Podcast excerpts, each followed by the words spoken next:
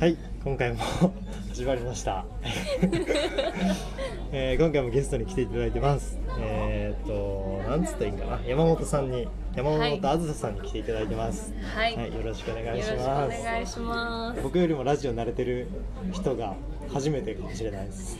いやでもね、さっきも言いましたけど、ゲストとして話すことはほぼないので、はいはいはい緊張しますねこれ。そうですね、はい。あ見た感じからもう緊張が緊張伝わってきます？いやー、はい。じゃあ簡単にそうです。簡単に自己紹介をはい。お願いします、えっと私はフリーランスでナレーターをやりながら、うん Voicy って言ってみんなわかるんですかね。わかりますわかります多分。えっと、 Voicy でコンテンツディレクターとして働いています、まあでもコンテンツディレクターといっても私はまあ2年前から Voicy にいるんですけどもう最初誰も人がいなかったのでビジネスサイドのいろんなことをずっとやってきてる2年間だったなっていう感じでは。雑用含めて。そうですね、うんもろもろ。うんなるほど。はい。そんだけで大丈夫ですか？自己紹介ってどれぐらい深く話すもんなんですかね。確かに確かに。まあ実際その Voicy の中ではい。2チャンネル？3チャンネルぐらい持ってそうですね。秘密にやってるチャンネルとかもいろいろあるので私って気づいてないチャンネルもあるかもしれないうです。ん。名前を出すさないでやってるチャンネルもあるので。はいはい。はいあじゃあここであんまりそれ言わない方がいいですか？ぜひ見つけてください。僕 その系それ系で一個質問しようと思ってたんですけどそれ大丈夫、あ大丈夫ですよ別に。あわかりました、はい。じゃあ今日はよろしくお願いします。よろしくお願いします。こんな感じでやってます。はい。あやっとでも緊張解けました、う ん一瞬で。だからやっぱラジオパーソナリティをやがあの現役でやってる人にはい。こう僕も質問するのも、はい。ちょっと今までとはこう今までの人たちには失礼ですけどそうそういう意味だと緊張します、えでも別に私はラジオパーソナリティのプロではないのではナレーターとしてのプロではありますけどあなるほどなるほど。はい。あじゃあその辺の話最初に聞こうかな。なんかナレーターいや僕ラジオパーソナリティの山本あずささんぐらいしかわか、はい。あんま知らなくてはい、 Voicy で何個何本か聞いたぐらいでうんでそのナレーション？でなんかはい。報道ステーションとかも出てるじゃないですか、見てますよ。よくぞ。見てますよ。はい。それって、はい。そもそもどういう経緯でナレーションの仕事をしてるのかを教えてください。あーどういう経緯で？えっとナレーターを始めたのは1個前の会社にいる時なんですけど、1個前は広告代理店で働いていて、はいはい。でその時にあの、まあ、ブランブランドをローンチするっていう案件があって、うん。でブランドのコンセプトムービーを作ったんですよね。でそのコンセプトムービーに最後ナレーションが入ったんですけど、それでめちゃめちゃ感動したんですよ。うんうん。っていうのも本当に、まあ、そもそもブランドのコンセプトから考える。うん。で1年以上かかってブランドをローンチしてうん。でそのムービー作るのもなんかうまくいかなくて24時間とかで収録したりしたやつに最後その声が入った時に初めてその作品がこう生まれたというか、うん。命が本当吹き込まれた感じでうん。泣きそうになったんですよね。でめっちゃいさんってこんなに自分の声だけでこう世界観作れるんやなみたいななすごい衝撃が1個ありました。とでも実はそれ以外によく考えるとめちゃめちゃその自分がナレーターになるためのまあなんていうかきっかけみたいなのあったなと思ってるんですけどもともと中高時代に結構そのスピーチコンテストとか弁論大会とか出ることが多くって。学生時代ねそう。でその時に結構声を褒められてたんですよね、あ聞きやすいです。そう。だからなんとなく声褒められる声なんやみたいな。まあそういうのはなんとなくありました、はいはい。そう。あとはね気づきにくいですそうそう気づかないじゃないですか。あと本当にモノマネとかが好きで、うん。なんか学生の頃もよくまあモノマネしてたりとか、昔ヤフーのチャット部屋ってあったの知ってます？うんうん。っていうのがあって、はいはいあのまあ、たくさんチャットルームがあるんですね。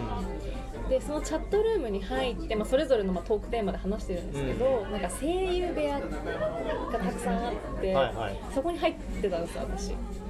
でそうするとみんなで1個の台本をやるみたいな チャんットの部屋があって、あのハンズフリー機能かななんかでこう自分が喋りたい時だけ押すと自分の声をみんなに聞かせられるみたいのがあって声のチャットみたいな。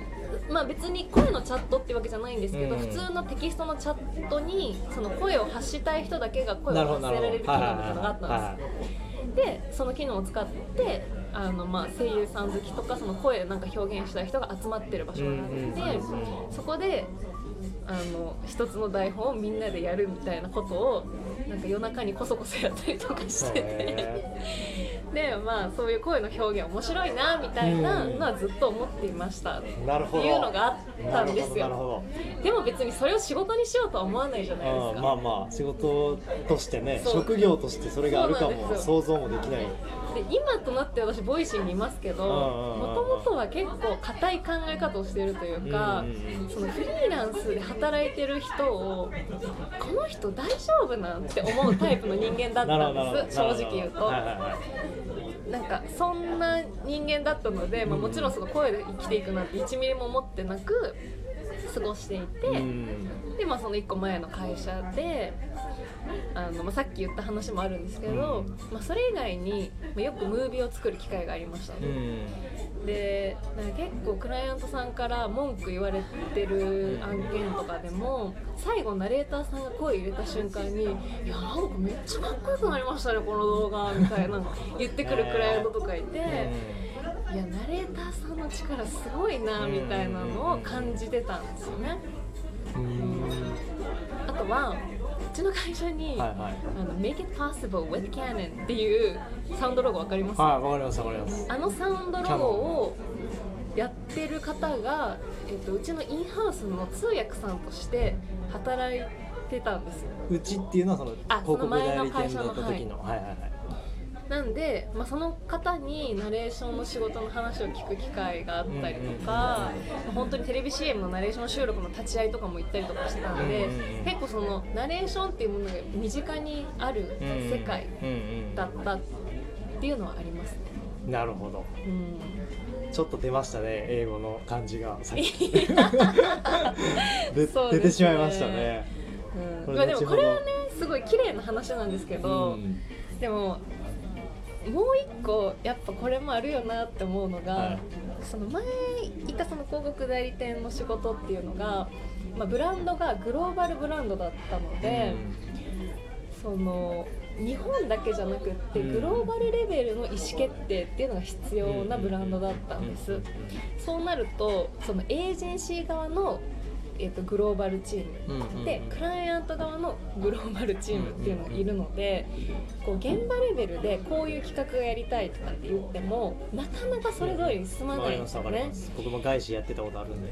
そう。っていうのにすごくこう疲れていたっていうのもあって、なんかこうナレーターさんがこう自分一人のアウトプットで何かをこうガラッと変えるみたいな。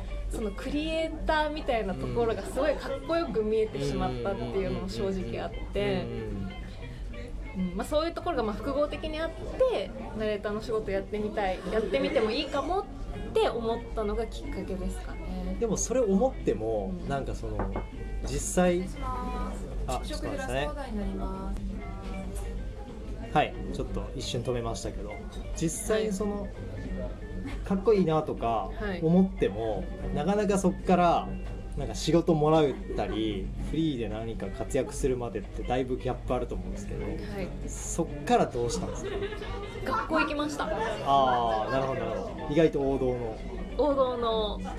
でもあの分かってなかったなと思います。今振り返ると。うん。結構ジプシー。なんか事務所ジプシーっていうのがあるんですけど、はいはいはい。いろんな、まあ、事務所だったりその養成所みたいなところいくつか行って、で一番最後にあ本当に私はここに行くべきだったっていう学校にたどり着きました。そこに行くまでになんか簡単に入れる事務所とかあるんですよ実は。でそういうところ気をつけないといけないんですけどあまあ受講料だけ取られてとか受講料は取られなかったんですけどなんか舞台に私出たりとか したりなんか舞台にそれ当たりだったんですよね当たり？ん？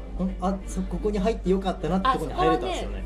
あのその入れました。でもその舞台に出たりとかしたのはまた全然違う別の事務所あで別の事務所。あそう。そういうこと。すみません理解力 最終的には事務所というかいい学学校スクールには行けましたけあど一番最後がそうだっただけでその前に何個か挟んでるんですそうです。なるほどなるほど。それはでも気づかないなぁと思いますね最初はそれはそれのね見抜け方として1個あるのはその先生をやってる人がうん売れてるかどうかってことなんですよ。あ大体ナレーターとして。そうナレーターとして、まあそうんうん。その学校自体が、うんうんあとその学校にとか事務所に所属しているトップの人たちがちゃんと稼げてる人なのかどうかっていうところを見ないといけなくって要は稼げない人たちが稼ぐためにスクールをやってるっていうのは結構あるんですようん。世の中なので所属している人たちも稼いでないし別にその先生自身もナレーターとしての実績もないのにあのやってるっていう場合は往々にしてあります。なるほど、はい。ここはもう絶対ここでしか聞けない話です。誰に捨てがないですその話をまあ、声優さんとかナレーターさんになりたい人はそこはちゃんと気をつけてみた方がいいなるほどと思います。昨日ちょうどあの3人の CEO に囲まれた飲み会に行ったんですけど、はい。そこの1人の旦那あの奥さんが、あの今から声優目指すっつって30歳ぐらいでなるほど。今から声優を本気で目指してるみたいなんで、はい。その人にちょっと共有してみたいと思いました。そのいや話ーそうですね。まあでもちょっと声優さんは声優さんでまたナレーターとは別のあの職業にはなるのでちょっと違うところもあると